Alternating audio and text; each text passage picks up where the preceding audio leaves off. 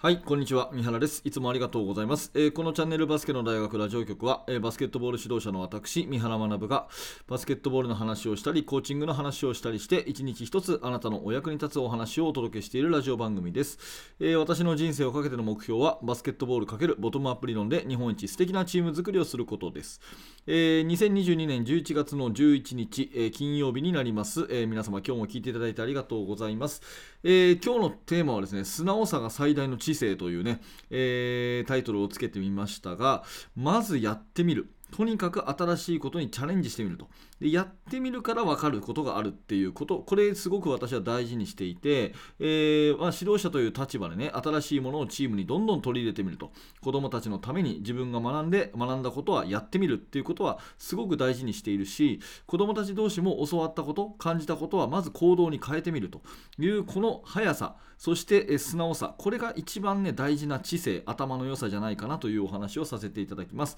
えー、今日もマガの、えー、受講者さんからいただいたメールをもとにお話を進めていきますのでよろしくお願いいたします。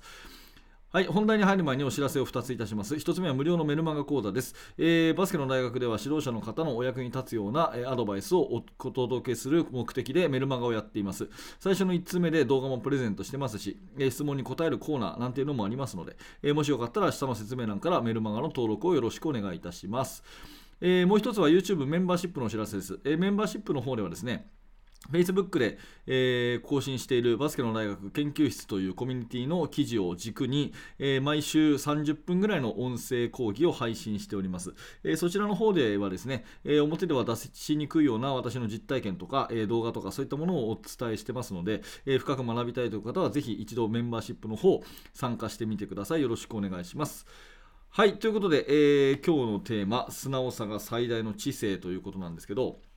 まあ、よく言われる PDCA サイクルっていうのがありますよね。プラン、計画を立てて、Do、やってみて、えチェック、アクション、あの仮説を検証してみて、次の課題を設けるというようなね、PDCA サイクルってあるじゃないですか。で、ここで気をつけなきゃいけないことって、プラン、えー、計画、どうやったらうまくいくかなって頭の中で考えてる時間が長すぎて行動しないっていうことが私たちはよくあるんですね。でそこは本当に気をつけなきゃいけなくてあんまり納得してなくてもとりあえずやってみると。でやってみると分かることがあるっていうすごくそれ重要だと思ってるんですよ、うん、だから即断即決即行動っていうのが自分の中での、えー、一つの座右の銘なんですけど即断即決即行動。でそれがね、えー、できていて本当に素晴らしいなと思っている方のメールを紹介したいと思います。はい。でこの方はですねあの小学生のサッカーの指導者の方で、えー、我々安田学園の練習を何回か見学に来ていただいたりとかですね、えー、私のオンラインの、えー、講演会に参加していただいたりとか非常に積極的に、あの参加していただいてボトムアップ理論を学んでいらっしゃる方なんですね。でこのラジオも毎日のように聞いていただいて、えー、コメントもたくさんいただいているという非常に熱心な方です。で、その方からあのメルマガの方で、えー、現状の報告というかね、いろんなことをこう送っていただいたので、えー、それを抜粋して読み上げさせていただきたいと思います。えー、三原先生、えー、日頃よりたくさんのお話をしてくださいましてありがとうございます。えー、こちらこそありがとうございます。えーと、この年齢になってからもたくさんの気づきが得られて学びの機会が得られるとは自分自身も思っていませんでしたと。え学べる幸せ、学びを実践できる現場がある幸せをここのところ強く感じております。そして毎日やるべきことがあり、ワクワクさせてもらい、え多世代との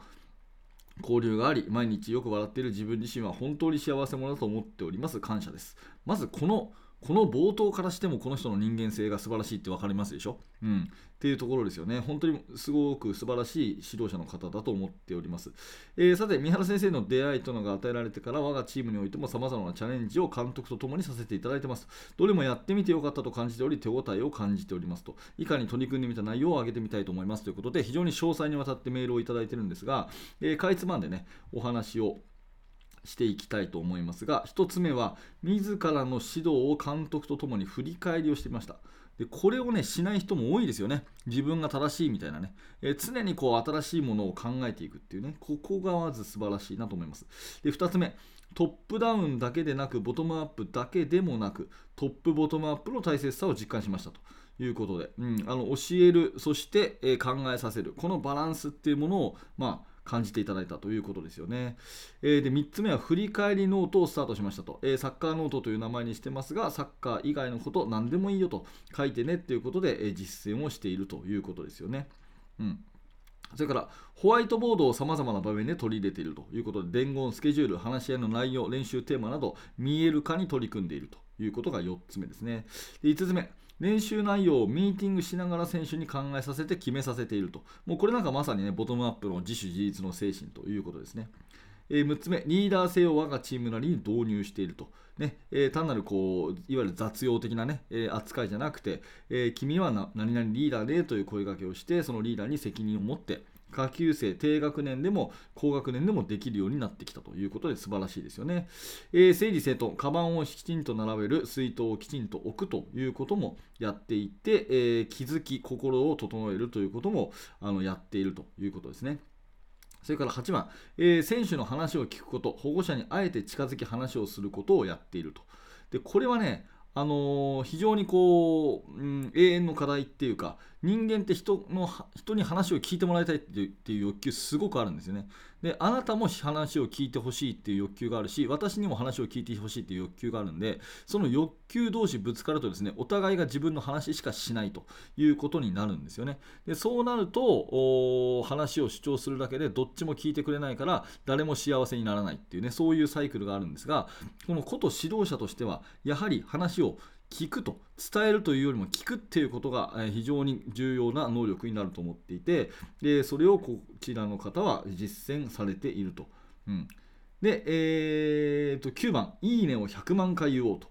これすごいですよね。いいねを100万回言おうを自分自身の課題として頑張っている。とにかくいい声がけをする。これはすごいな。100万回。私も100万回とは意識してなかったので、あ、素晴らしいなというふうに思いました。はいえー、10番、素敵なチーム作りで受験戦争に流されない、ひるまないチーム作り、子どもたちの健全育成のためになるグッドゲームを目指したいということで、まああのー、人生全部こう、ね、良くしていこうっていう、そういう大きいくくりの、ね、考え方ですよね。はいまあ、サッカーを通じて人間形成をということだと思います。えー、10個挙げていただきました。で、これ、やってるってシンプルにすごくないですか？多分これを聞いているあなたもいやこの方すごいなって思うと思うんですけどこのなんか、うん、私がね一応自分なりにやってきたことを実践して、えー、見たものをこう情報発信していてですねで現場で見ていただいてあいいなと思っていただいたとしてもやらない人がほとんどだと思うんですよ。はっきり言ってね、えー、なのでそこをですね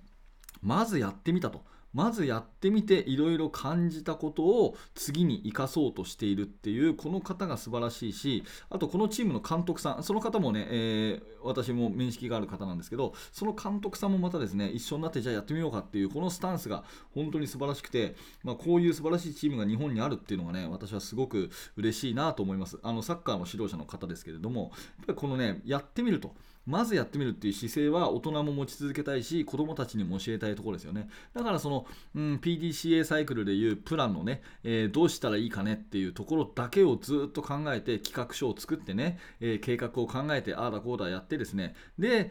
実際はやらないっていうねことだったり、うん、思ったけどうちには無理だなとかねこの子たちじゃ無理だなとかね、えー、それはなんか三原さんだからできるんでしょとかね、まあ、よく私も言われますけどそうじゃなくてやってってみたらいいじゃないかなっていうのは私は常に思うんですね。だからその辺の、うん、行動力実行力っていうのは本当にあの尊敬に値する、えー、なっていうふうにこのメールを読んで思いましたし、えー、子どもたちにもその素直な心まずはやってみようかと。うん、こういうふうにした方がいいと思うよっていう意見を聞き入れて人の話をよく聞いてまずやってみようと。でやってみることで初めて自分の意見っていうのも出てくるよというところは、えー、コーチングという観点から伝えたいと思うし、まあ、サッカーもねバスケットもこの